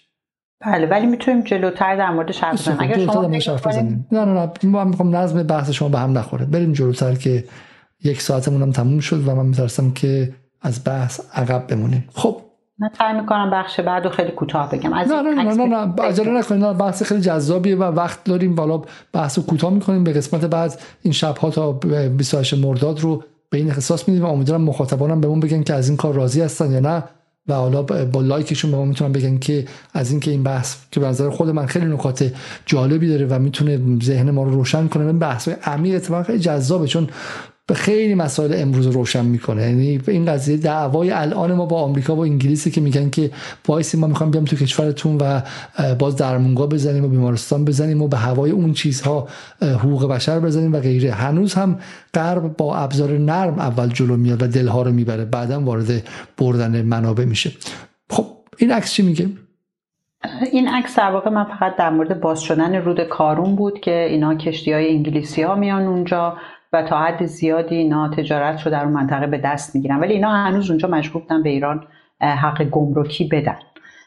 جلوتر خب این مسئله عوض میشه. اگه بریم جلو ما تا اینجا چی رو گفتیم؟ تا اینجا اینو گفتیم که در واقع وضعیت ایران توی جغرافی های مشخص خودش موقعیت ژئوپلیتیک خودش گیر کرده بین امپراتوریا. انگلستان خواهان این هستش که تو ایران نفوذ پیدا کنه. این یه بخشی از این تصویر بزرگتر جهانیه که ایران درش واقع شده. یه بخش دیگه اهمیتیه که نفت داره پیدا می‌کنه. باز از قرن 19 ما به اصطلاح حالا وارد جزئیاتش نمیشم اینجا که سریعتر بگذریم. برسیم به قرارداد دارسی. راکفلرها رو داریم که در واقع می‌تونیم بریم عکس بعدی که انحصار نفت بعد تا حمل و نقل رو به واسطه نفت توی آمریکا به دست می‌گیرن. این نکته خیلی مهم باید بهش اشاره کرد که وقتی که راکفلر راکفلر میشه در واقع نفت برای روشنایی جایگزین در واقع نفت نهنگ یا روغن نهنگ میشه که خیلی بدبو بوده خیلی دشوار بوده به دست آوردنش و غیره. و در واقع شهرها حالا توی انگلستان اروپا و آمریکا خیلی بیشتر هستن و نیاز به روشنایی براشون وجود داره و این خیلی تعیین کننده است توی زندگی صنعتی شهری انگلستان اون موقع. عکس بعد اگر بریم بله فقط راکفلر و آمریکا نیست. نفت باکو در روسیه هست که اینا برادران نوبل هستن. جایزه نوبل رو حتما همه می‌شناسن و در واقع ثروت این خانواده هم بر پایه نفت باکو هستش. علاوه بر این رفتی به دینامیت و به کشف دینامیت و به مسائل نظامی نداشتش؟ اینها اول نه اینها اول در واقع چیز میدان نفتی می‌گیرن توی باکو. و بعد که بخشی از این برادرها علاقه من به علم میشن دانشگاه میرن تحصیل می‌کنن و خب دنبال ایده های جدیدتر برای پولدار شدن هستن. برادران نوبل که بعد اون داستان دینامیت پیش میاد و جایزه نوبل. عکس بعدی باز یه ثروتمند دیگر هست. این رو تو ایران خیلی می‌شناسن. آره از این تو ایران خیلی خیلی می‌شناسن و در موردش هم زیاد صحبت می‌کنن. متاسفانه از منظر کاملا اشتباه هم در موردش صحبت می‌کنن. بخشی از پروپاگاندای یهود ستیزانه در ایرانه که به جای اینکه بفهمن مناسبات اقتصادی کجاست خانواده روتشیلد هم میگن تو فارسی راثچایلد رو و اینها چه نقشی دارن ثروتشون از کجا به دست آوردن چگونه تونستن بر به شکل امپراتوری نفتی از ابتدا و بعد بر امپراتوری بانکی بعدش خیمه بزنن. این رو وصل می‌کنن به اینکه بحث یهودی هستن و این در واقع مثلا بحث رو به کاملا به گمراهی بردنه. یعنی شم چامسکی هم یهودیه اسمش مزد می‌خوام این آدمای خیلی خیلی زیادی هستن که یهودیان ولی هیچ ربطی مثلا به اون شکل سلطه ندارن و جز مبارزان مثلا علیه استعمار و علیه اسرائیل و غیره و غیره هستن. ولی ولی چیزی ما داریم می‌بینیم این که به قول معروف dot com اون موقع است دیگه. به قول معروف نفت جایی که برای ثروتمند شدن مفصل هستش. مثل بیل گیتس و مثل زوکربرگ و اینها در در دهه 90 به بعد این dot com ها و این اینترنتی هایی که یک دفعه خیلی خیلی سوپر میلیاردرهای آمریکا شدن آخر قرن 19 هم اول قرن 20 نفت محل انفجار ثروته. دقیقا. من می‌خواستم به همین نکته برسم. دو تا عکس بعدی عکسای در واقع میدان های نفتی باکو هست که اولیش مال همین آقای روچ، روچایلد یا نمی‌دونم چجوری دقیق فارسی فکر می‌کنم. روچیلد فارسی خوبه آره. بله. روچیلد و دومی میدان های نفتی برادران نوبل توی باکو هستش. اینا رو می‌خوام بگم که در واقع همجور که شما گفتین اون دوره سودایی هست برای ثروتمند شدن به واسطه نفت در غرب. یعنی کسایی که سرمایه هایی دارن و به دنبال اینن که بسیار ثروتمندتر بشن مثل دارسی.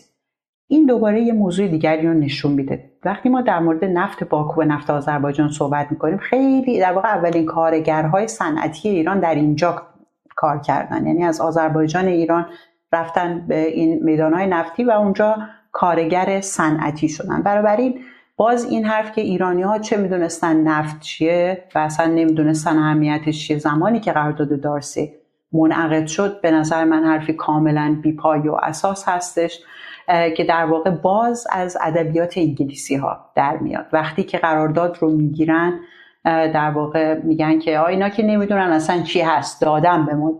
در که اینطور نیست و استفاده نفت ایران داشته استخراج میشه نفت تو ایران. بله. تاریخ نفت داریم ما تو ایران. از کجا میاد؟ بله. چقدر بوده اون موقع؟ عکسایی که ما داریم خیلی عکسای بدویه که مثلا جایی که نفت خیلی در واقع سطحی بوده استفاده خیلی کمی ازش می‌شده. درسته؟ نفت همجوری که میگین فکر می‌کنم هزاران سال تو ایران به این شکلی که شما میگین چشم نفت ها شناخته شده هستن. جایی که نفت بیرون میجوشه و مامان غیر ازش استفاده میشه. در دوره های مشخصا قاجار صفوی مطمئن نیستم ولی اینها تجاری هستن. یعنی درسته که ما حفاری نمی کنیم نفت رو ولی نفت هایی که در سطح زمین هستن قراردادهایی حتی در دوره ناصر نیشا بسته میشه با سادات غیری. در واقع گروهی هستن که در جنوب غرب ایران در جایی هست به اسم چشم نفت که اونجا اصلا چشمه های نفت رو زمین هست. و در واقع فرانسوی ها مدعی این هستن که نفت رو در ایران کشف کردن یا بر اساس مطالعات ایشون مثلا. حالا آقای دارسی اومده در صورت که خب این دیگه عیان بوده که اونجا نفت وجود داره. بله برای ساخت و ساز ما از غیر استفاده می کردیم در ساخت و سازهای ایران از غیر استفاده می شد درسته در مقیاسی که ما داریم در مورد روشنایی اون دوره صحبت می کنیم در غرب رواج پیدا کرده. هنوز در ایران شکل نگرفته. و اون نفتی که در, در موردش صحبت می‌کنیم که بهش میگیم در واقع برای غیر استفاده میشه اصلا به اصطلاح اون کامپوننت هایی رو نداره که بتونه ازش اون روغنی گرفته بشه که برای روشنایی استفاده بشه. اما وجود این نفت نشون میده که ایران نفت داره و اینو معلومه که می‌دونن خود ایرانی ها هم روشن هست از مکاتباتی که در اون موقع وجود داره. پس شد در واقع سودای ثروتمند شدن توی کشورهایی مثل انگلستان، آمریکا، فرانسه و کشورهایی که در واقع وقتی در مورد آمریکا حرف می‌زنیم خودش نفت داره. امپراتوری روسیه خودش نفت داره. فرانسه تو مستعمرهاش نفت داره. انگلستان موفق نشده هنوز. انگلستان هنوز موفق نشده. توی برمه اینا شروع می‌کنن اولین شرکت نفتشون رو در واقع سرمایه گذاریشون رو و دومی ایرانه. ولی این همه قصه نیست که چی میشه که دارسی در واقع میاد سراغ نفت ایران. کسانی دیگری هم هستند که در کشورهایی که تحت استعمارن سودای ثروتمند شدن در نفت دارن. همین عکسی که نشون دادین آقای گلبانکیان معروف با آقای پنج درصد. ایشون یه مهندس نفت بوده به اصطلاح پاشا ازش می‌خواد که تعیین بکنه توی عثمانی. پاشای عثمانی. بله. پاشای عثمانی ازش می‌خواد که تعیین بکنه که کجاهای مرزهایش نفت وجود داره. دقیقا به خاطر همون سودایی که در واقع برای نفت ایجاد شده. کجایی بوده؟ خودش ارمنی بوده. بله اینا از ارمنی های ترکیه در ترکیه امروزی که بعدا به فرانسه فرار می‌کنن بعد از اون کشتار ارمنیا که صورت می‌گیره. و ایشون البته بعدتر برمیگرده. آقای گلبانکیان حتی یک بار هم در عثمانی مسافرت نمی‌کنه که ببینه کجا نفت داره. از مسافرها و از به اصطلاح کاروان ها و اینها می‌پرسه کجا چشم نفت دیده کارش همین میشه و یه گزارشی می نویسه که در سوریه امروزی و عراق امروزی بر اساس صحبت های مصاحبه کرده نفت وجود داره. و نماینده در واقع عثمانی میشه در گفتگو با شرکت های نفت که اونها هم به دنبال نفت توی این منطقه هستن. و تمام بحثش اینه که اگر شما رفتید نفت پیدا کردید و شرکتی تأسیس شد من 5 درصدش رو می‌خوام. و به این ترتیب به یکی از ثروتمندترین افراد دنیا تبدیل میشه. امروز موزه داره در واقع بنیاد داره حتی امروز که خودش دیگه وجود نداره. بنابراین کسایی در ایران هستن که سودای گلبانکیان شدن دارن یعنی از یک طرف سرمایه گذاران غربی که سودای راکرفلر شدن دارن و از این ور کسایی که می‌خوان گلبانکیان بشن. و این شخص کسی نیست جز آنتونی کتابچی در ایران. ایشون هم ارمنی از امپراتوری عثمانی هستند و بعد از قتل عام ارمنی ها به ایران پناه آوردن. چون امین و سلطان که در واقع وزیر پادشاه هست در دوره مزفری اون هم ارمنی هست و ارمنی گرجیه و به این آدم پناه میده. ولی این آدم به حال جای خودش رو تو حکومت ایران باز می‌کنه. اصلا هم شبیه نیست به کسایی مثل سپه سالار که به هر حال تجدد خواهن برای ایران. این به دنبال منافع شخصی خودش هست. بنابراین بهش میگن شکارچی امتیازنامه. آقای کتابچی یکی از دلالان استعماری شکارچی امتیازنامه است. دارسی نیست که میاد ایران. کتابچیه که دارسی رو در فرانسه در یکی از نمایشگاه های بین المللی پاریس پیدا می‌کنه؟ اول میره سراغ خود گلبانکیان. گلبانکیان میگه ایران گربه وحشیه. دقیقا به خاطر مقاومت هایی که مردم ایران در مقابل قراردادهای قبلی و امتیازنامه های قبلی کردن. من اینجا خودم یه اشتباهی رو تکرار می‌کنم که دوست دارم در موردش حرف بزنم. تفاوت قرارداد و امتیازنامه است. این رو در واقع توی انگلیسی اگریمنت اینو جا انداختن. باز خود انگلیس بریتانیا در اون موقع و بعدتر که اسم اینها رو گذاشتن توافق موافقت نامه یا قرارداد. در صورتی که اینها همه امتیازنامه هستن. امتیازنامه فرقش با قرارداد چیه؟ قرارداد دو طرف است. دو طرف خواهان چیزی هستن. کسی چیزی میده کسی چیزی می‌گیره. ولی وقتی ما از امتیازنامه حرف می‌زنیم فقط در بستر استعماریه که معنی میده. هرگز کتابچی نمی‌تونه بره مثلا بیرمنگام اونجا یه امتیازی بگیره که امتیاز رو طرفی که استعمارگره در جاهای مثل ایران یا جغرافیاهای آفریقا، آسیا و آمریکای جنوبی که انجام میده. و بنابراین نکته کلیدیه. پس فرق قرارداد با امتیاز کانسشن درسته؟ خیلی مهمه که چون قراردادهایی که در عصر معاصر هم بسته شده ما برگردیم بریم کدومشون قرارداده قرارداد پس حرف مهم می‌زنیم قرارداد بین دو طرفیه که هر دوتاشون ایجنسی دارن عاملیت دارن به شکلی زورشون می‌رسه. اگه تفنگ بالا سرتون باشه قرارداد در کار نیستش که درسته؟ امتیاز رو میدی میره. این حرف شما شبیه همون حرفه خیلی کسایی که مثلا آقا باشه که اگر تحریم باشی زیر فشار تحریم بخوای بری قرارداد امضا کنی اسمش قرارداد نیست. میری امتیازی میزی میره. و این تو انگلیسی اصلا دو, دو کلمه مختلف داره. Agreement و concession. یعنی ما خیلی چیزایی که تو ایران به تندروها منتصب میشه در انگلیس جز بدیهیات عقلانی در غرب جز بدیهیات عقلانی زبان مرسوم روزانه است حتی. حتی علوم سیاسی نه. یعنی هر کسی تو غرب می‌فهمه که دو تا طرف که با هم برابر نیستن با هم قراردادی نمی‌تونن با هم دیگه ببندن. خب بریم سراغ پس کتابچی که دلال اون موقع بوده. من چقدر یاد دلاله امروز میندازه. کسایی که تو همین جمهوری اسلامی هستن زمان پهلوی بودن قبل از اون بودن و کارشون اینه که برن با غربی ها ما به شکلی پورسانت بگیرن. درسته؟ پورسانت بگیر بوده و شکارچی امتیاز بوده درسته؟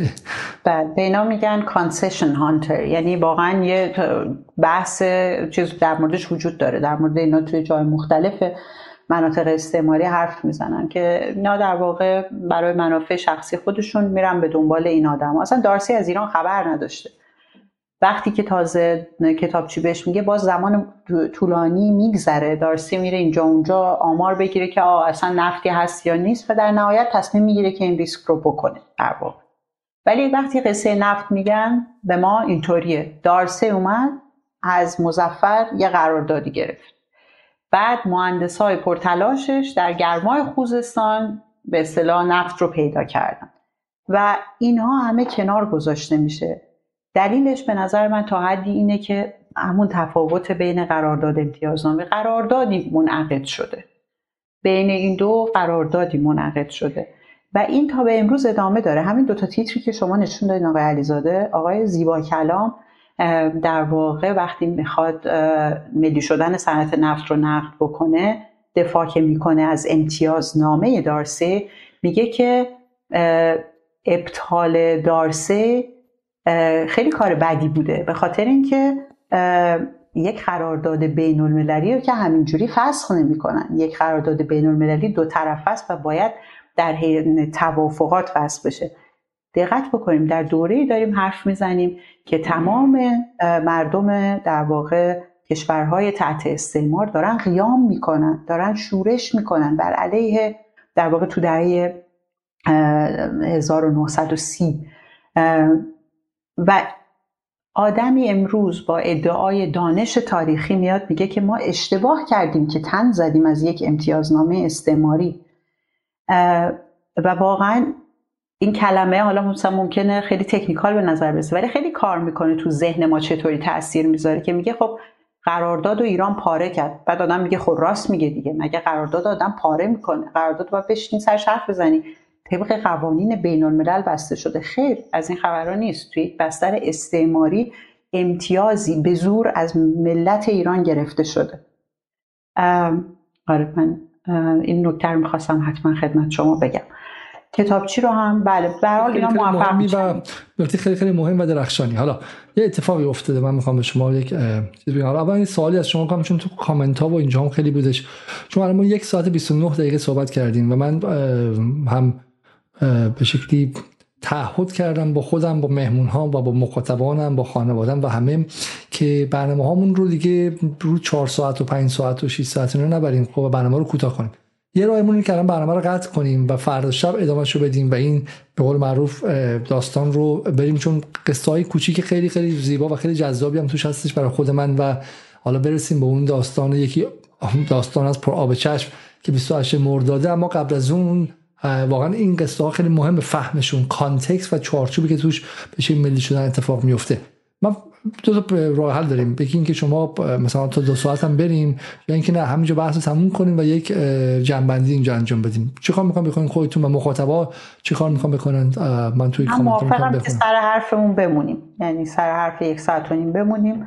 می‌تونیم بحث رو ادامه بدیم در واقع. ولی اگه بخوام جنبندی بدم ما رسیدیم دقیقا تا سر دارسه. یعنی ما اومدیم گفتیم که وضعیت ایران در اون دوره چی بوده؟ یک شمایی دادیم از اهمیت نفت تو اون دوره و چرا اصلا نفت خواهان داره؟ و در مورد شخصیت های حرف زدیم که توی پیشبرد این پروژه ها یا این در واقع امتیازنامه های استعماری نقش داشتن. غربگرایان داخل حکومت. که باز برخلاف اون تصویر که گویا شاهی است مستبد خودش تصمیم می‌گیرد برای عیش و نوشش اینطوری نیست گروه های مختلفشون تاثیر می‌ذارن. از افرادی به نسبت به اصطلاح نزدیک به دربار نزدیک به حکومت اما مستقل مثل کتابچی حرف زدیم؟ و در واقع دارسی رو نشوندیم توی یه بستری. یعنی قراردادی که پیشش قراردادهایی بوده برای نفوذ در ایران برای قارت به اصطلاح منابع ایران و برای تسلط حداقل بر جنوب ایران. توی این بستره که صنعت نفت ما معنادار میشه. در واقع شروعش نقطه شروعش یک رابطه کاملا استعماری هست. و حالا که بد نمودش رو توی خود قرارداد می‌بینیم بعدتر توی اجرا شدن پروژه می‌بینیم آره. حالا یه سوالی من شما سال پایانی دارم. خیلی تو کامنت پرسیدن که این خانوم به شکلی از خانواده لارجانیه و یکیشون گفته بود که اگر به شکلی داره معلومه که این آقازاده لارجانیه و خودشون در ایرانن ولی این خانم تازه بدون حجاب هم داره در آلمان درس می‌کنه شما نسبتتون با برادران لارجانی چی خانم من هیچ نسبتی ندارم ولی با این سوال می‌تونم بگم که از روزی که تهران به دانشگاه رفتم مواجهم و میشناسمش. جایی گفتیم خوشبختانه نسبتی نریم جایی گفتیم کار داری که داشتیم گفتیم متاسفانه نسبتی نریم ولی به هر حال نسبتی نداریم. ولی محل است ولی ها محله و مثلا چون اونها مال مازندران درسته؟ بله اون یه منطقه اصلا ما حتی شهرامون هم هیچ ربطی نداره. به هر حال لاریجان یه منطقه خیلی وسیع بوده توی استان مازندران که گویا اجداد ما حدود 200 سال پیش در دوره آقا محمد خان قاجار مهاجرت کردن. ولی وقتی به شهر ما آمدن هم اسمشون توی اون محل همه لاریجانی هست اون محل. بنابراین من از دوستان عزیز می‌خوام کلا تو ایران یا شمال ایران لاریجانی می‌بینین الزامن به خاندان لاریجانی ربطی نداره. خب، بسیاری خب پس وعده ما شد فردا شب و همین موقع هم شروع می‌کنیم هشت شب شروع می‌کنیم که بتونیم بحث رو ادامه بدیم. فردا شب ادامه داستان نفت و استعمار با سارا لاریجانی. شب روزتون خوش و خدا نگهدار و تا فردا شب.